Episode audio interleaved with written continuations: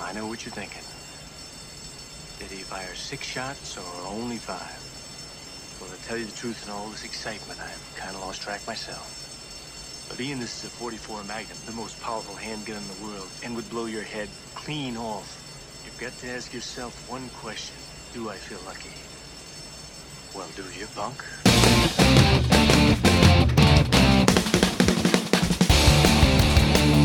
Hello, and welcome to another edition of the Substandard, sponsored by Quip Electric Toothbrush and Casper Mattress. I'm Victor Matus, along with Sonny Bunch and Jonathan V. Last. I'd like to remind you the Substandard is available on iTunes, Google Play, and Stitcher. Just look at our podcast and search for Substandard. You'll easily find us. Please subscribe, tell your friends, and leave a review. Gentlemen, how are we? JVL has I, I it kind of looks like the afterglow is now fading a little bit. How does it feel a week out or so? Feels amazing. I read a piece on Monday morning from a website that I like a lot. the Washington Free Beacon.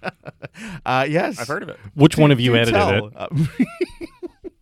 There were things I even One of the I- worst things I've ever read on our website. There were some things I had to restrain, and other things I thought, you know what? JVL, would you like to In describe this piece? all his glory, I thought I'm just gonna let it let it be him, and that'll speak for itself. Go ahead. Fantastic. Your colleague, Stephen. Yes, of course, of course. Stephen Gutowski, Gutowski. Gutowski Mhm.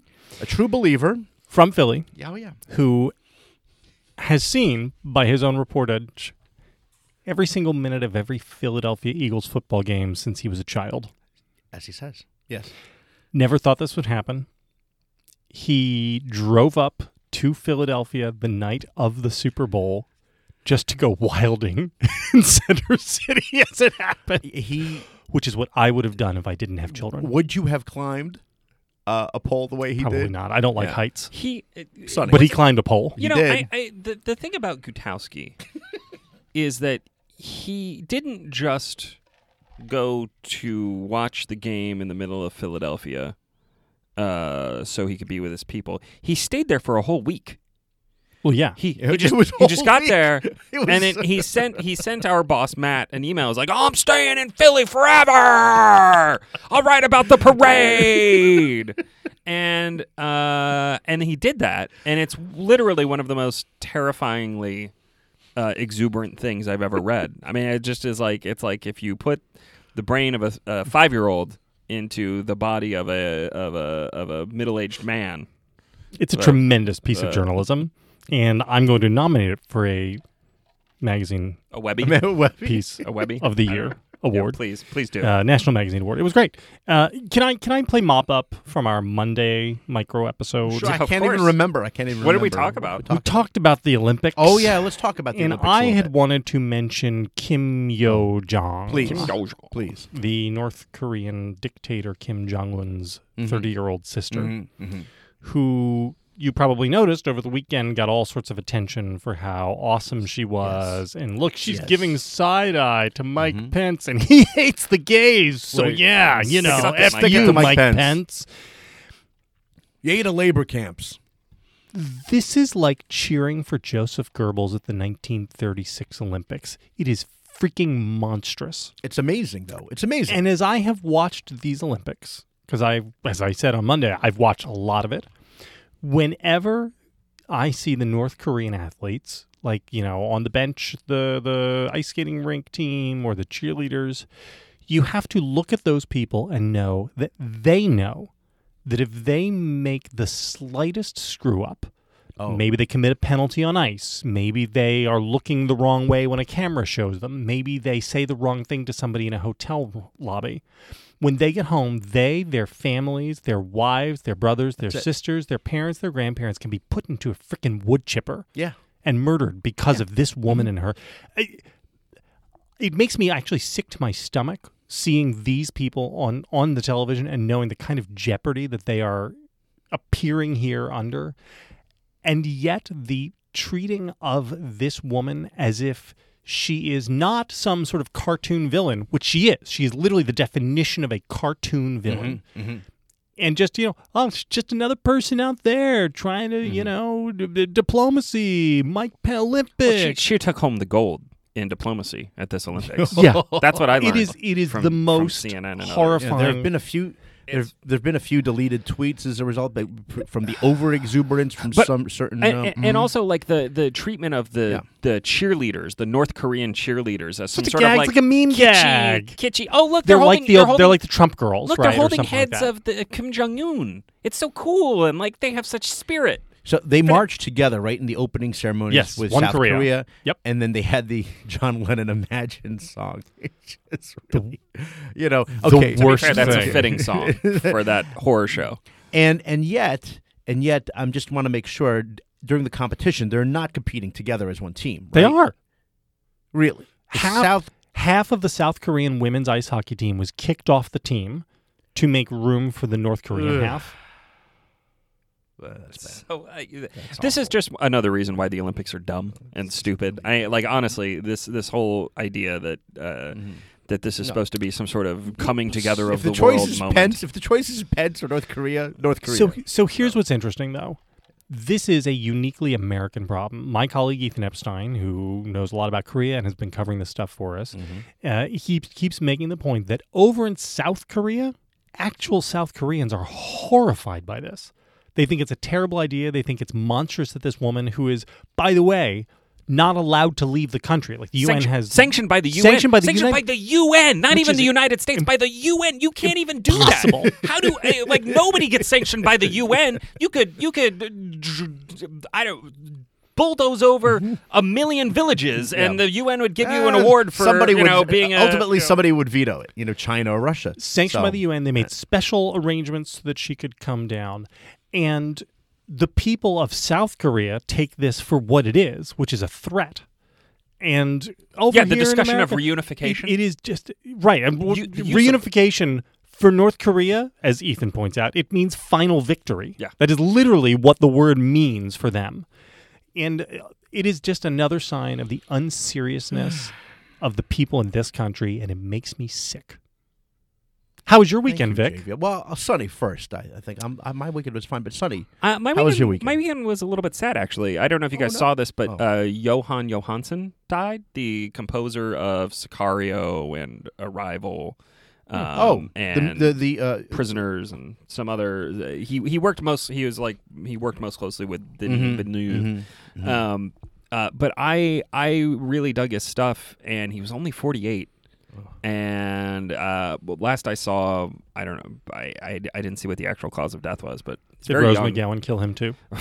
maybe. Uh, but it was very sad, and um, uh, I, I, you know, if uh, the thing, the thing that I um, wish could have happened is for him to have done the Blade Runner 2049 soundtrack mm. in Toto. If you guys remember, he was replaced very late in the game, very in the in in the last couple months before release. And uh, Hans Zimmer was put in, Oh, sure. in his place. Uh, this was supposedly at the urging of Ridley Scott, uh, who thought that Jóhann Jóhannsson had gotten too far away from the Vangelis score, and Hans Zimmer like kind of brought it back to that some. But I, uh, I just go go back and watch Sicario and listen to the soundtrack, listen to the score while you're while you're watching it. It's Haunting? It's, it's it's well, it's it's it's very interesting. It's very propulsive and it's very insistent and urgent, but it's never. Uh, it's never domineering. It never kind of takes over the film. It is it is kind of a low level increaser of urgency as opposed to like what you see in some of the Zimmer scores, who I also really really like, but like Yeah. uh, compare it to like Dunkirk, which is literally has like a ticking clock. Right, and that is Hans Zimmer, and right? it- yeah, is that, Hans that's Zimmer. Hans Zimmer. Yeah. So I mean, I you know I. I, uh, I was I was a bit bummed by that. How about was Danny little bit bummed Elfman? Maybe Danny Elfman could God. do the Blade Runner didn't watch it. Blade Runner movie scored by Danny Elfman. Thank you. That was that was, that was Simpson-esque. Simpson-esque. Okay. Somebody should give us a Blade Runner 2049 trailer, Oh. but with a the the music in the background mashed in as Danny Elfman. Yeah, Danny Elfman's music. Yeah.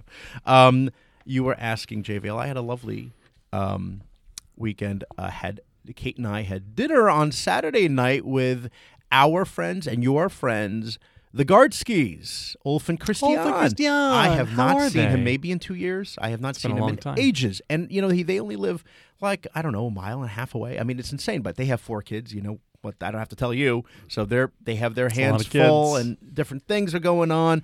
But it was really nice, and we really tied one on on Saturday. The only thing is when you know uh, we get to sort of get in our cups. Ulf likes to then he just wants to talk to me in German, and so then the the the, the it splits up.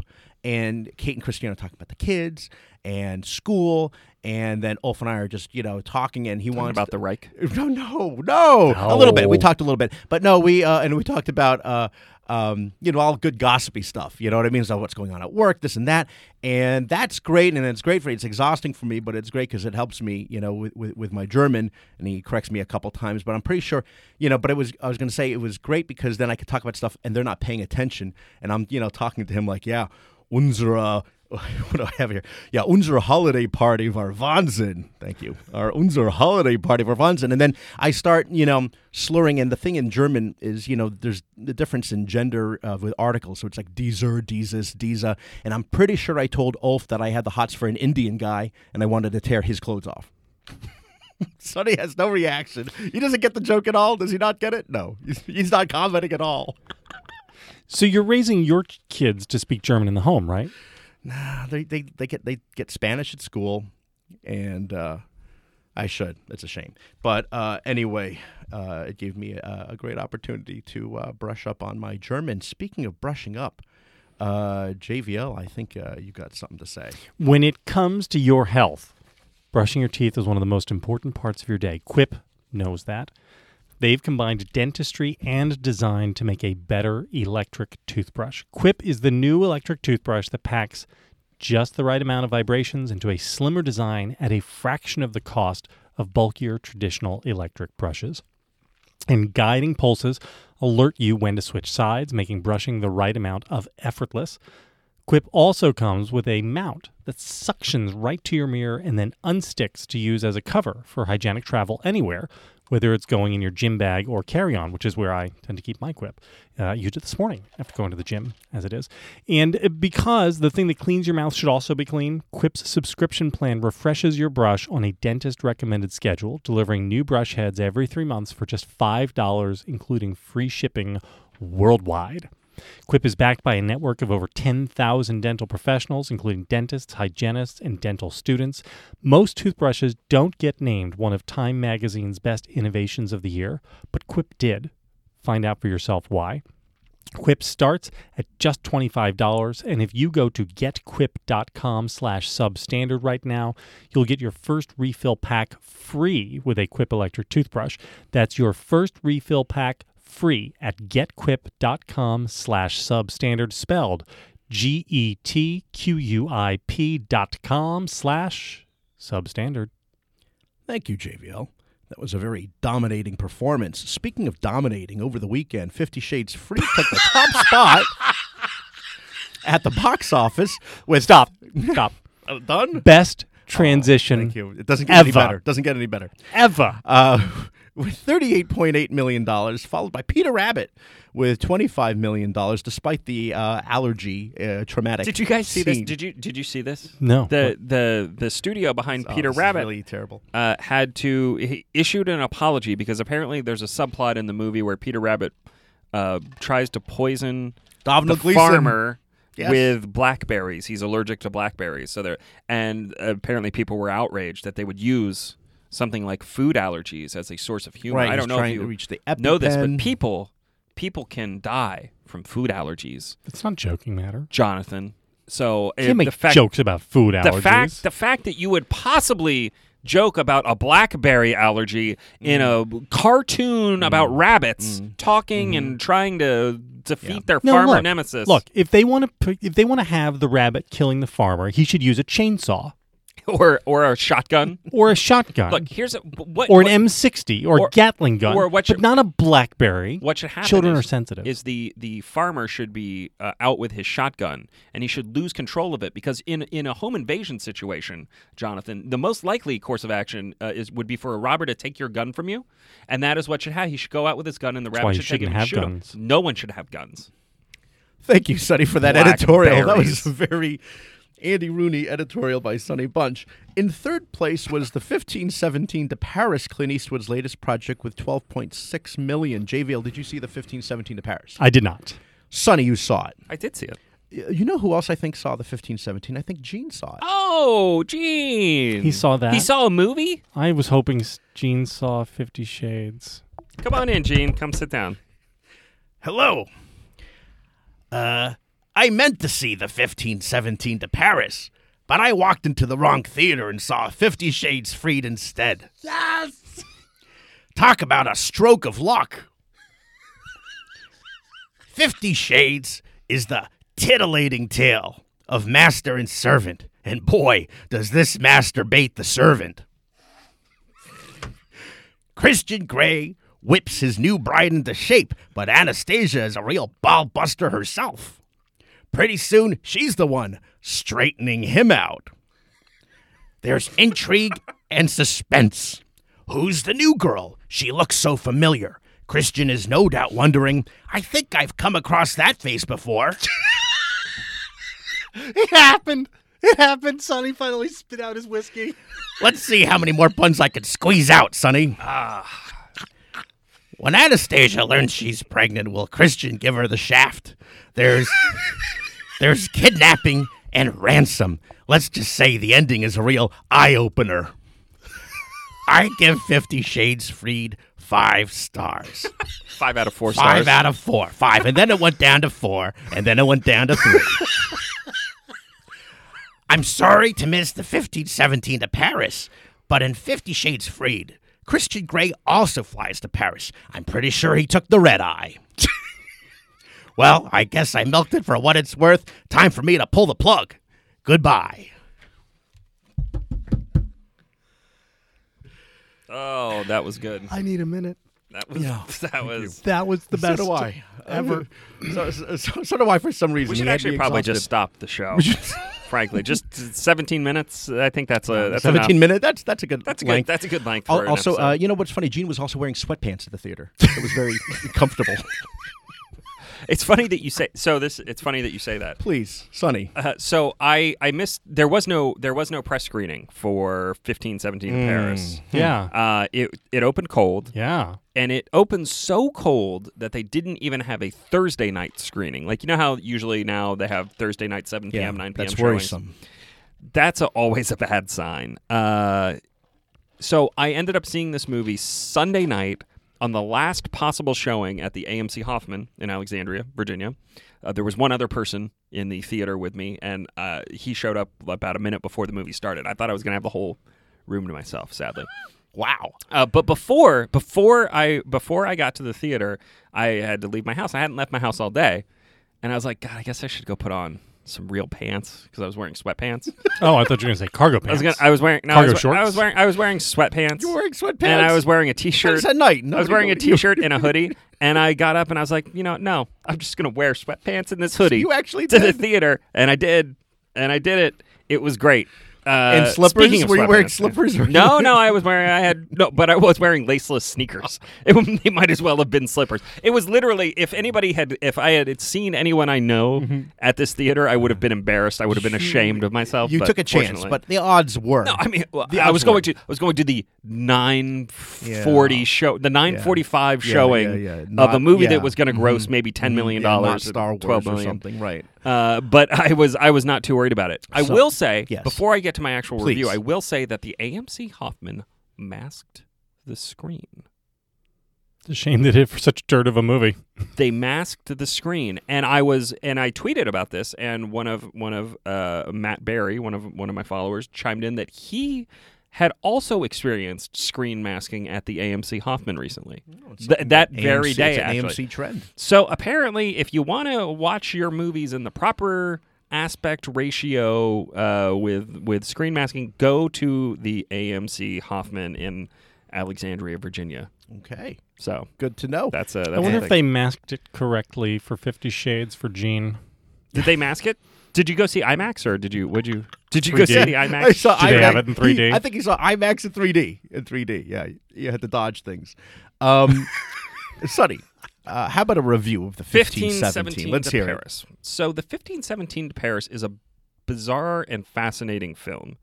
Um, uh, it is the true story of the Paris train attacks. We all remember the thwarted jihadist uh, attack on a, a, Paris train, which was stopped by um, three friends, two of whom were in the United States military, one of whom was just kind of along uh, along the backpacking trip with them. Uh, and this movie stars the actual heroes. It stars the guys who were who were uh, the ones who stopped the the attack. That sounds like a great idea. It's an interesting idea. It's it, I mean I, I really I, I don't know what to make of it because it is I mean they're not actors. So their acting is wooden and kind of stilted and one of the guys, not the main one. So the the, the movie follows you know all three of them, but it, it follows one more than the other. Um, the guy who like got his thumb almost severed, you know, and got cut in the back of his neck. Uh, if, and the other guy, the other the other guy who was in the military, I, I forget all their names. All their I, I I'm terrible with names. But the the other guy is actually has some like screen presence in that he he looks like he could be a background actor in a in okay. like a on like a SEAL team and like a you know in a in an action film or something. Like he he is he's kind of built and he has like an expressive enough face, but he's not he's I mean he's again he's not a professional actor. Mm. So like there there's there are obvious deficiencies that this movie has. Once you look beyond that, the movie is an epic piece of right wing trolling. Oh, I'm sure. I mean, it's yeah, like yeah, it's actually yeah. fascinating. Like there's there's a the, everything is done totally without irony. Everything is done totally uh, totally straight faced. Like for instance, there was a scene early in the film where uh, one of the the the way the, the the way the film is structured is it it kind of flashes back to their childhoods and we see them growing up and we see them you know becoming friends and then they they move on to becoming soldiers and go. But like in, in, early on in the film when they're kids, you know, one of the mothers is told by a teacher that the kid needs to be on ADD medication and she says, "My God is bigger than your statistics." And pulls the kid out of school and sends him to Christian school. And this is all played really? totally straight. It's like there, there's another scene early on where the kids are uh, one of the so uh, two of the guys are white, one is African American. He, the one of the white kids brings the black kid over, and they're they're like playing with guns they're just playing yeah, with like yeah. airsoft pistols, yeah, you know, sure. like with the mm-hmm. orange tips. But then the other one of the kids pulls out uh, his shotgun that he goes hunting with.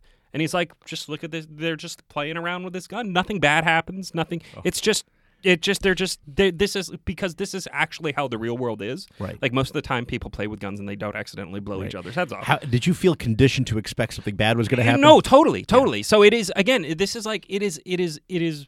And there's a bunch of stuff like this. Like the military is seen as totally decent, and you know, like mm-hmm. they they go there when once the guys go out uh, on missions in Afghanistan. They're you know he like leaves a rucksack in a town, and you're expected to like you you like they have to go back and get this rucksack which is filled with ammunition, and you expect like something terrible to happen, something awful, and so and he just gets the bag back, and then they drive away. Right. Like it is it is so it, there's there's a weird sense of non drama to the film, right? Like it's weirdly inert dramatically, but it is also incredibly tense because you keep expecting these things to happen and then nothing happens. Mm-hmm. And like it is it's it's really really fascinating and it is especially weird if you think about it as a Clint Eastwood movie. Now, Clint Eastwood, who I think we're going to talk about uh, in depth a little more later, but Clint Eastwood is a very workmanlike director. It's kind of you know you got your setup, you got your your two shot, your one yeah. shot, your establishing shot. He, he's workmanlike, workmanlike, and that often works very well. Um, people really liked American Sniper. I didn't love American Sniper. People really liked it. It's very basic and kind of you go through. But this movie is I don't want to say it is like a Terrence Malick movie because it's not like a Terrence Malick movie. There aren't, you know, the kind of whispery voiceovers and the floating mm-hmm. shots of mm-hmm. dust mm-hmm. in the air and all that. But but it has this kind of languid quality to it where once they're adults, then they go on they they start their like kind of European vacation portion of the film, which is the last 30 minutes or so. And it is just like them going around Europe doing regular backpacking things. Going out with women, going to dances, you know. And the camera the camera work is very very weird for a Clint Eastwood movie. Again, it's like it's a lot of like handheld uh, kind of in close up when they're when they're in crowd shots and in parties and then when they when they go out uh, they go up to roofs and they look out on vistas and it's like kind of these big wide expansive shots and they're just like okay. talking. Yeah. And think and it's it's it's an extremely odd movie. I am not surprised that audiences didn't like it. Audiences Mm-hmm. gave it a B minus from Cinema Score or something like that. Um, that's a very bad score. Uh, I think American Sniper is one of the few that has gotten an A plus. Yeah. So it is it is not a movie for the American Sniper set exactly. I don't know who it's for. Really, I mean, it's it's it's just it's such a it's such a strange movie. I, and but it's not a bad movie. It is it is it is weird and almost experimental. This is mm-hmm. like this is like Clint Eastwood's art house film, let- and I'm like I'm me- I'm totally fascinated by it. I want to see it again, even though I was I'll be honest, I was kind of bored Quite, in the Yeah. movie. I was kind of bored, Bored. and like the acting is not good, but it's not good in a, in ways that you expect going into it, and it it is kind of the apotheosis of these films. You know, all these movies with like real life heroes where it ends and there's a montage of the real mm-hmm. people at the end of the mm-hmm. film. This whole movie is like that montage at the end, where you see the real people, yeah. Right, and, right, like, right, living their lives. Well, it's And- the end of Sully. yeah, right. Or or like um, Yeah. uh, Only the Brave or Lone Right. Survivor Right, right, or right. You uh, see the real Deepwater people. Horizon. Right, I mean, like it's people. Mm-hmm. this entire subgenre of film has been kind of distilled to its. Mm-hmm. It's it's like the idea at its core, which is like we want to see the real people do real things. And it's actually like kind of terrible and boring, but it's also fascinating Mm. Do you- and interesting. do you- I, I don't know what to make of this movie. It's a total contradiction. Sonny, do you know if the uh, uh, actors had prior to their like did they get much acting coaching prior to this? Uh, you know, I mean, like in the short. Like I, a- like I a- don't know. I like have a- no idea. like I a, mean, you know, judging by what we boot- yeah. see on screen, not a, Not a lot. ton. But and and let's be honest, Clint Eastwood is not exactly known for his facility with actors. He is a let's get it on film, let's get it in the can. Right. Well, this is one go. thing, and this is I remember uh, listening to interviews with Tom Hanks and what and Tom Hanks describing being directed by Clint Eastwood, and he says it's just very okay. Let's good. Okay, fine. Let's do it. Uh, maybe one, two takes. Okay, we're no, that's good. We're done. But you're dealing with Tom Hanks. And so I, I don't know. Do you get the sense? don't I. I don't. I have no idea how No many idea. takes they might have taken to get it right. Because people say, well, they're not actors, but at the same time, you know, it's it's it's, it's Hollywood. You could take as many takes is- as you want to, Yep. for them to deliver the line Yeah. right. I who knows who knows how how I, the dialogue was all pretty simple too. Mhm. So I mean, Yeah, they sure. weren't they weren't dealing with like Hamlet's Mhm. So it's soliloquies. it's boring. JVL. It's boring. Mm, It's poorly acted. mm, There's not much of a plot. Yeah. It was developed for no specific audience. Yeah. How did Netflix let this one get away? That's a I good was question. wondering where you were Good going question. with that. Very good. Very good. I uh, well, I mean, it's it's we there is there is a certain amount of like, uh, lessening your expectations here, right? Like we we've talked about Clint Eastwood before, uh, in when in the episode where we were talking about actors who became directors, and one of the things I know JVL you you are big on is like not is not giving them the kind of not letting them off easy, right? Right. We, Right. we need to we need to treat them like it's not like the dog standing up and you know walking on its hind legs. We need to we need to actually say like does it work as a piece of direction? And look, if you judge it on this term, uh, it is it, it is it is a bad movie. Mhm. Um, But but uh, I kind of liked it. I don't know what to say. I don't know. something It's about it weird. that drew you, nevertheless. Yeah, I yeah. Okay, very interesting. Uh, did you at all feel sleepy while watching this movie? Well, I was watching it very late and I was wearing sweatpants, so a little bit. A little bit. It's a short movie, a but bit. I, I felt a little bit that way. You know, with uh, Fifty Shades, it's uh, you know. You did? I mean, I, I happened to be there. I was sitting in a back row. oh, You you were there afterwards. I was sitting in the back row, much like in the Pelican Brief when they go in that theater and Stanley Tucci kills the Supreme Court judge, and they're in that theater together. No, you'll have to go and I haven't. remember- I haven't seen the Pelican Brief one? in 25 years. It was one of those theaters. Um, but the uh, remember he kills the judge in there. Stanley Tucci does. He's like the assassin. But uh, no, I. I, I Oh, does he have a terrible wig? Yeah. for that- I- he's in disguise. He's Yeah, in disguise. yeah, he's in yeah. disguise. Yeah, a mustache, whatever it Yeah. is. But uh, anyway, no, I was I was feeling a little sleepy. Did you get sleepy I got during the course of the movie? I, you know, after there was a scene You're where really they were excited playing to around. start, they were playing were- around with ice know. cream on each other, and then at some point I fell asleep. Hmm. I don't remember why, but it's probably because I'm not having a, a good enough sleep at home on my bed. Boy, JVL. boy, you know our listeners are invited to take advantage of Casper Mattresses competitive limited time President's Day offer for the first time ever. Casper has three mattress lines to choose from the original Casper, the innovative Wave, and the streamlined Essential. Casper isn't just a mattress company. They also offer sheets, pillows, bed frames, and even dog beds, so everyone in the family sleeps comfier than ever before. Casper is the place to shop for President's Day mattress savings this year. They sell directly to you, eliminating added costs and saving you money. You deserve to wake up feeling refreshed and rejuvenated without back pain. That's where Casper comes in. Sleep in superior comfort for the rest of 2018 and beyond with the help of the internet's favorite mattress brand. You can be sure your purchase with Casper's 100 night risk free sleep on it trial and returns are hassle free if you're not completely satisfied. For a limited time, visit casper.com slash savings and receive up to $200 off your purchase of $2,000 or more. This special offer expires February 20th, 2018. See casper.com slash terms for more details. Again, use this special URL. Visit casper.com slash savings and receive up to $200 off your purchase of $2,000 or more. Remember, this special offer expires February 20th, 2018. Great work, JVL. My goodness. That's all I'm doing this week. double duty. Uh, Sonny, when you were talking about act, you know, real people acting um, in this movie, obviously that was a big deal. I was trying to think of another, any other movies where real people were playing themselves, but at the moment, nothing's. Maybe our It's listeners happened. would know. well, Audie I'm sure. Murphy. Audie Oh, Murphy. oh, Yeah, okay, yeah. go way I mean, back then. You I gotta go mean, way back, Well. I don't. I don't think that's as far as you have to go, but that's like the most. I'll, I'll Obvious. effort this while you guys very- talk. Yeah, that yeah, would be very interesting. But You were, t- and, and you were saying, you know, uh, you were attracted, obviously drawn to the movie, but it's not your uh, favorite. Obviously, it's not your favorite Clint Eastwood movie. No, it's definitely not my favorite Clint Eastwood movie. I mean, Um, Clint Eastwood. yeah. Go ahead. No, no, I was going to say the, it, it, it's the guy is he turns eighty-eight in May, and he's still as busy as ever. Um, have you always been a Clint Eastwood fan, um, Sonny, or how far do you go back? I mean, I, I would. I, I mean, I like Clint Eastwood. I so uh, you have to make the distinction between Clint Eastwood, the director, and Clint Eastwood, right. the actor. That's And I again, I think we may have discussed this before. Maybe repeating ourselves. So welcome, welcome back to our, my nightmares. Um, but the the you know, uh, I would say that Clint Eastwood is at his best when he is acting, and he is at his best as a director when he is directing a movie in which he is acting. Mhm. So, Unforgiven obviously is is up there, um, uh, but also you know. Uh, Gran Torino, which I know is like a movie that Gran Torino is a weird movie to kind of go back and watch now. It's very problematic.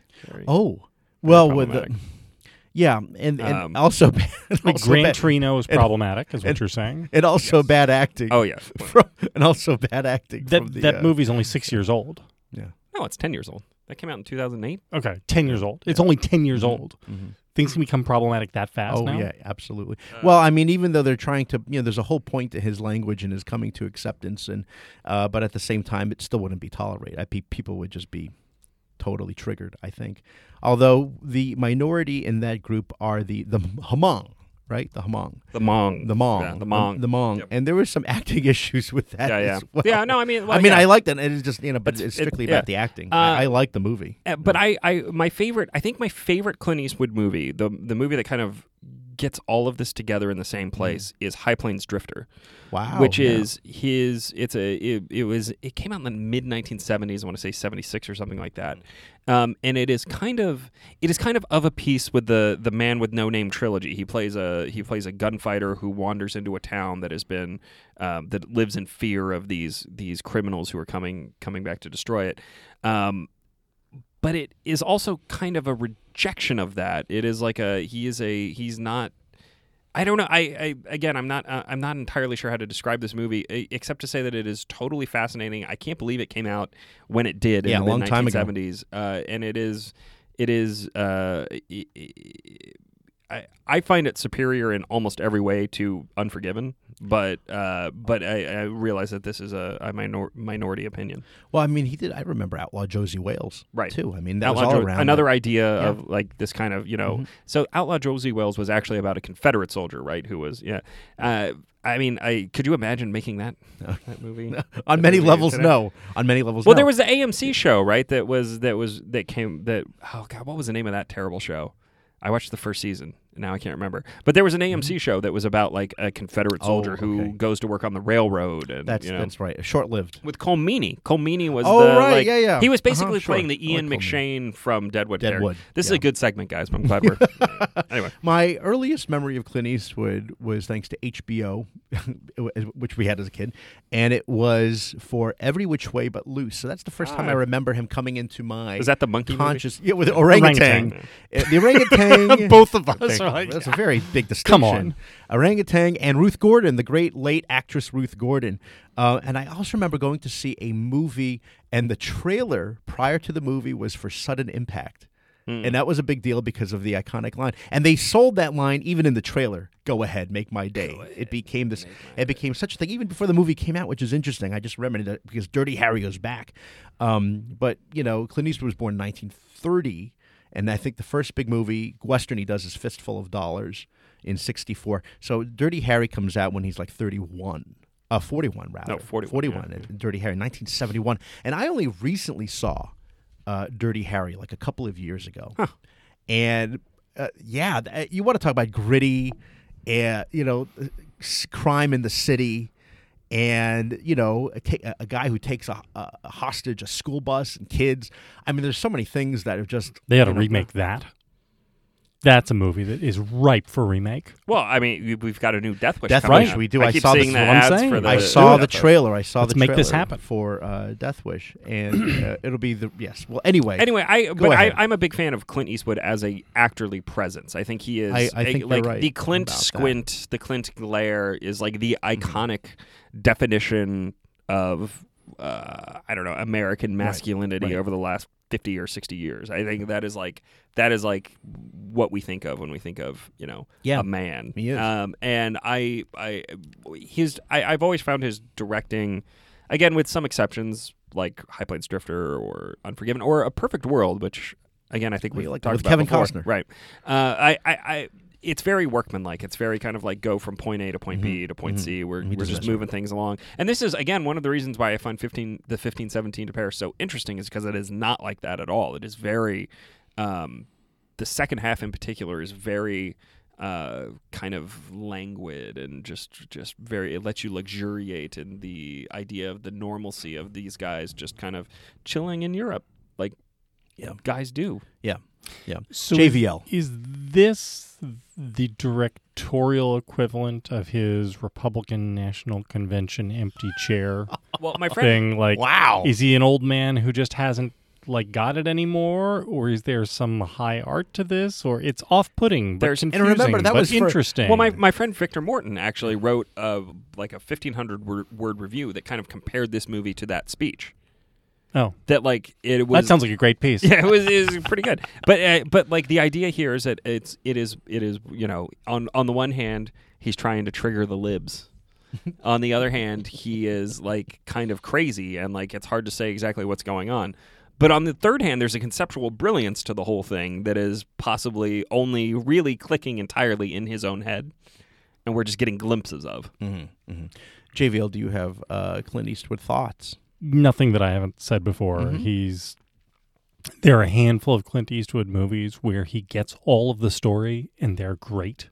Yeah. And my my complaint about him as a director is that he doesn't always get all of it. And there are a bunch of movies in his filmography where you go and look at them and they are good but not great and you can see where they could have gotten from good to great and he just wasn't able to, to get there. Did you, uh, were either of you guys fans of the uh, Flags of Our Fathers Letters of Iwo Jima uh, No. set? No. I, I didn't love. Didn't love. Mhm. I was You more, and I saw half of those together. Yeah, we did. We saw. Which one did we see together? I think Oh, we saw Letters to Iwo Jima You know what? together. I'm pretty. No, I, you know what? I saw Flags of Our Fathers with uh, with my wife, with with Kate, and right. So you and I saw and letters we must have from Iwo Jima together. right? Yeah. and I remember there was I was sore the next morning. That's why I, I- remember. from the seats, the seats, Yeah. the seats. No, it was a cra- it was a packed theater. I was like all the way to the side. Yeah. uh, the um uh and, and anyway uh, I, I I I was more intrigued than uh, about letters from Iwo Jima than I thought Uh, I was not. I, I had very. I had lesser expectations and more about oh, this is whole sort of equivalency thing. Here we go again. But uh, no, I, I thought I thought it was better. Uh, in terms of him as an actor, uh, you're right, Sonny. Obviously, the best is when he's doing both. But I tend to think of him even as an actor. I really, really enjoy him. And my favorite movie of all time with Clint Eastwood is In the Line of Fire. I just think, and Hundred hundred percent agree. Directed by Wolfgang Petersen. That's your favorite Clint Eastwood movie? Is In the Line of Fire? Really? with him as an actor, directed by Wolfgang Petersen, uh, and a stellar cast, right? So you've got John Malkovich as the villain, Rene Russo, Fred Thompson. the late Fred Thompson, Dylan McDermott, who I think was s- s- on his way at that time, Gary Cole, Yep. the great Gary Cole, the late Fred Thompson. You mentioned the recently deceased John Mahoney. Oh, that's right. I He was his he was older buddy, and even I'll t- give you two other ones here. Tobin Bell from Saw. He's in the beginning of that movie as the counterfeiter, and of course a tiny, just a little cameo from uh, John Heard, and he is in the wheelchair. I think he's and he's he is a guy. He's not in the wheelchair, but he's one of the nerds who designs Yes. the thing. It was models. It Yes, was models. the And he models was- that and he just- goes he just John had Hurd or John Hurt? Hurd, as in big, John Heard, and uh, yeah, he was there, and he was he was great too. And and it's funny I love the crap out of that movie. there's uh, the great line in because he says, you know, he knows things about people. In the end, he's sitting there with Lily, and they're looking at the. He goes, "I bet you the one pigeon flies before the other one does." And she's, "How do you know that?" He goes, "I know things about pigeons, Lily." You know, it's just great. It's just really kind of sweet. My my and Malkovich, of course, Malkovich is. my favorite half joke in that movie Mhm. is when Malkovich gets his way into the big fundraising dinner Oh. and is sitting making conversation at the table, Mhm. and he trots out what even at the time was an enormous cliche. Well, you know the thing about the Chinese is Yes. they're playing chess when we're playing Right. checkers, And they eat it up. all They and eat it up. all the other idiot political donors are just like, oh wow, that's profound. that That was so funny uh, Kate says, and intentionally so. Yes, and intentionally that so. meant to- yeah. Intentionally so, because he just throwing out something that he probably read in time or whatever. And uh, Kate always says that that scene is particularly spot on. If you wanted to get close to the president, you be a fundraiser, and there's how the bundlers work. You know, and they bring you in, and you get a you get an invite to a special dinner if you donate X amount, and then they, you meet there, and then they do this thing. And and she just said it was just com- so spot on about how that works. And uh, anyway, I thought that was. Uh, that was great. Um, JVL, you also have a Sondra Locke connection, don't you? You once did. You communicated with Clint Eastwood's wife. Was it wife or girlfriend? Yeah, girlfriend. I reviewed remember? a Clint Eastwood biography Oh. for the Wall Street Journal, Mm-hmm. and in the course of it, I think I got an email after the fact from her. Is that is that what happened? Yes, I, I think this is what. But I it don't- was good, not bad. It wasn't like saying, yeah, no, "How it was dare nice. you?" No, it was it was nice. She thought I did. nice. I did She's the Justice. um, and she like um, Eastwood the the palimony suit. I yes, believe it was okay, correct. well there you go. Yeah, It was palim- a palimony yeah, I suit. guess if they I'm were just remembering together. I may be But wrong. Their son is the actor. Is it Scott Eastwood or is it? I get mixed up which Mm, one it is. And what? is that the mother then? That I would thought- be the mother. I, I believe so. Mm. Oh. Okay, but I always I could found be wrong. Don't don't. what it, what's so crazy is so he does uh, Unforgiven in '92 in The Line of Fire '93. So they give him the Irving Thalberg Lifetime Oscar Achievement. Like you're done with your life in '95. Yeah. in '95, I mean, and then like 23 years later, yeah, I mean, he's- he's directed what, like ten movies? Can't, Yeah, I can't believe I remember this. Mm. JVL. In 1989, Locke filed a palimony suit against Eastwood. There you go. Wow. There you That's go. a deep pull for me. Sorry, I don't mean to ground you Mhm. guys to the halt. no, with no, me no, no. being Believe me, impressed with we're myself. already coming to a halt as it is. Yeah. No, We're so Sonny, kinda we can Sonny, running out you of- up. brought you brought this time. up before, but uh, you know there. But you mentioned this. It's not bad to repeat certain things because not everybody has listened to all 64 episodes of the main. Not everybody's going to listen to next So, week. yeah, that's right. So, um, you, you can we talk just briefly? And we've talked about this before about your brief. We've talked about Uh, Benicio del Toro. talked- well- what about your run-in with Clint Eastwood at the Kennedy Center? we talked about this just like two weeks ago, didn't Yeah. no, Uh, we we talked about talked it about at lunch. Yeah. recently. I mean, like, uh, well, we talk about a lot of things at lunch. No, it was just I, w- I was at a I was at an event. It was like a it was a- a press uh, invited event, but not like a not really a press event. It was it was kind of a big party that the press leached onto. Um, and uh, I was trying to get a get a quote from him for the piece that we were working on, and you know I sidled up to him while he was talking to someone else, and when he stopped talking to that person, I was like, "Mr. Eastwood, I was just wondering if I could," and he like looked at me and went. "Ugh," and like did the Clint did the Clint squint and I like I literally just like shrunk I just like shrunk up He's And tall. he's very tall he's like six two or six three at least, uh, uh, maybe even taller than that. Like, But- but it was, but it was like, but it was, it wasn't. I mean, it wasn't his height. He wasn't just like glowering over me. It was like just his, virility, his his his his his manliness. his his refusal to tolerate uh, nonsense from. but you people. refuse to tolerate nonsense too. I would have thought that you'd be just giving it right back get to it him. back. Yeah, I'll give you that No, look. I wasn't. No? I wasn't drunk enough. The, the, Uh, the look you gave me when I said, "Oh, we only have one bottle of beer." That look. You Yeah, basically. I mean, I can bully you. That's you know that's That's that's neither here nor there. Was is it But, is it uh, also because he's old, but he must be just he must just be in great shape because he could still have that. He still has Yeah, that. I mean, he's, he's- not I mean, frail. he's like- he's not. He didn't Well, come I across mean, as too frail. Well, this was also ten years ago. I mean, I don't know. So he was seventy eight. Uh, yeah, but it was. I mean, he's he's he's a tall. He's lanky. I would say he's Oh, lanky. He's okay. wiry. Yeah, yeah. He's yeah, wiry, Yeah, and what then he the is. camera puts 15 pounds. Uh, if you could go back, do you ever it? think? do you ever go back and think, okay, how, how could I have handled this different or said something different to get him to talk to me? Do you ever think about what you would have done differently or no? Uh, I mean, I I do kind of wish I had just like pushed through and been Pushed like, through. hey, I have I need to get a quote from you for this piece I'm working on. But like, I, You know what I would but I also don't really care. cash money to see? Matt Labash making an approach on Clint. That would be. That would be Yeah, awesome. That would either be amazing or disastrous, I think. Uh, I would be fun to watch Clint take a swing at Matt. That would be. he, he, he, he knocked him out cold. I put my money on Matt. Well, Matt's got Matt's got 30 years. Yeah. Also, he knows how to box and he's he's athletic. I, I take Labash. Clint's a fighter, too, though. Um, okay, do we have any more? No. Clint, we, we are Let's done. kill this episode. All right. So more ways than one. Spirit of the week is actually just Tin Cup, Colorado bourbon, courtesy of my brother-in-law Bill Dwyer.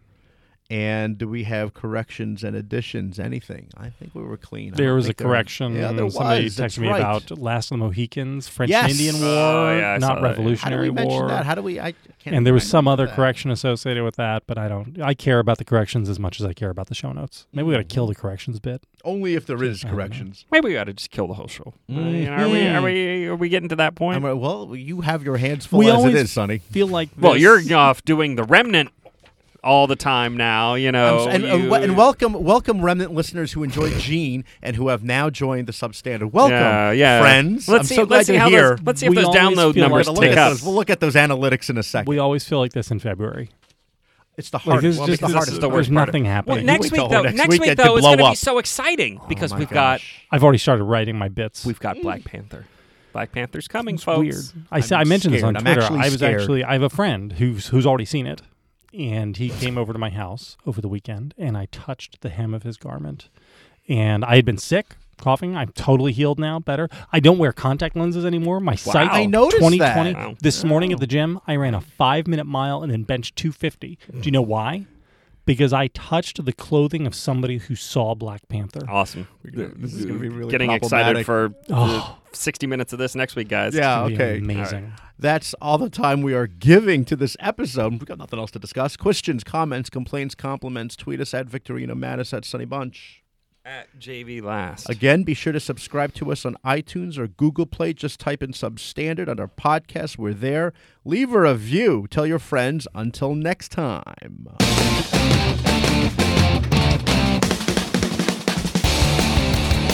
So I have outtakes. Oh, I have one, and then you get, you wanna, why don't we end on yours? Why don't Okay. we end on yours? Mine was this: uh, the, my exp- my experience, having also gone to see Fifty Shades, um, was really interesting. There were probably about five or six people in the audience total at like a 10 a.m. showing. I think How many maybe, women versus men? There was like maybe one or two couples, and then just like an old dude and another old dude, and then he's like, "Yeah, are you here alone?" I said, "Yeah." What about you? no, I'm just kidding. That didn't happen until later. Seventy-five percent of the ticket buyers for this were women. So you found your way into an all dude. Oh all my dude. gosh, I don't know. Well, I saw. oh, again, did you go? not that Did you go to the Dupont Five? Remember that theater? Oh, I I remember do. that. I saw Was Lost in it- it- Translation. what was it called? It was like the Uh, uh, Cineplex Odeon. Yes, Cineplex the Odeon. Odeon. That's right. That's Odeon. Odeon, and it was I saw it Lost in Translation there. Uh, I saw Buena Vista Social Club there. at least part Cler- of it. I only saw. I saw oh, you Clerks too wow. there. There you go.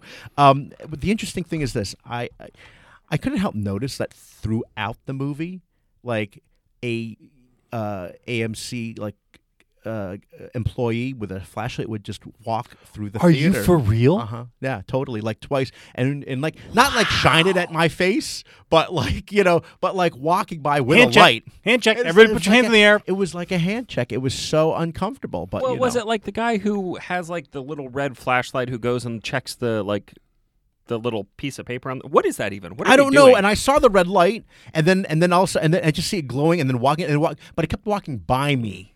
they kept just kind of looking, but during looking at you. during certain You were parts wearing your trench coat. Is that the problem? It was raining. That's why I had the trench Well, coat it on. rained all weekend. It rained all weekend. All weekend in but Washington. that was kind of uh, a little weird. It was a little weird. Unfortunately, yes, go go. He's clapping himself on the neck. Thank you, JVL. Go.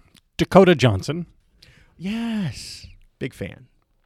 I used to be a big fan. And then I found out, because I'm an idiot and I'm always far behind these things, that she is actually Don Johnson's Yes, daughter. of Yeah. course, and Right. Melanie Griffith. And after hearing that, every time I look at her, Mhm. I see Crockett's face looking Yes. back at me. Again, I find her very attractive. Continue. I know, but I can't find her attractive at all now because when I look at her, and I don't even know what it is, I don't know that they look all that much alike. They do. they're- a Do they? Bit. A li- eyes. There is something about her Johnson that I has just very John Don Johnson is like kind eyes. He has kind eyes, and so does she. Yes, kind eyes. Is he a- I'm surprised you've a ever s- gentle lover. Yeah, no. I'm Just when I surprised- smile, It's the I'm eyes that you've kind seen of her go down. Have you actually seen her eyes, Vic? She's a budding talent. Uh, the you know I, I w- I have no problem with that. It reminds me of your line about Lleyton Hewitt. Remember this? Who was the tennis player dating Lleyton Hewitt's sister? And you used to say, "Oh my goodness, that Lleyton Hewitt's sister looks just like Lleyton Hewitt. Like he she is the identical, practically an identical twin of Lleyton Hewitt." And you said to me and David Skinner, "Gosh, that would be really awkward if you were dating her." And um, and and Skinner said, "Yes, unless the brother was Jude Law." I'm sure it's fine.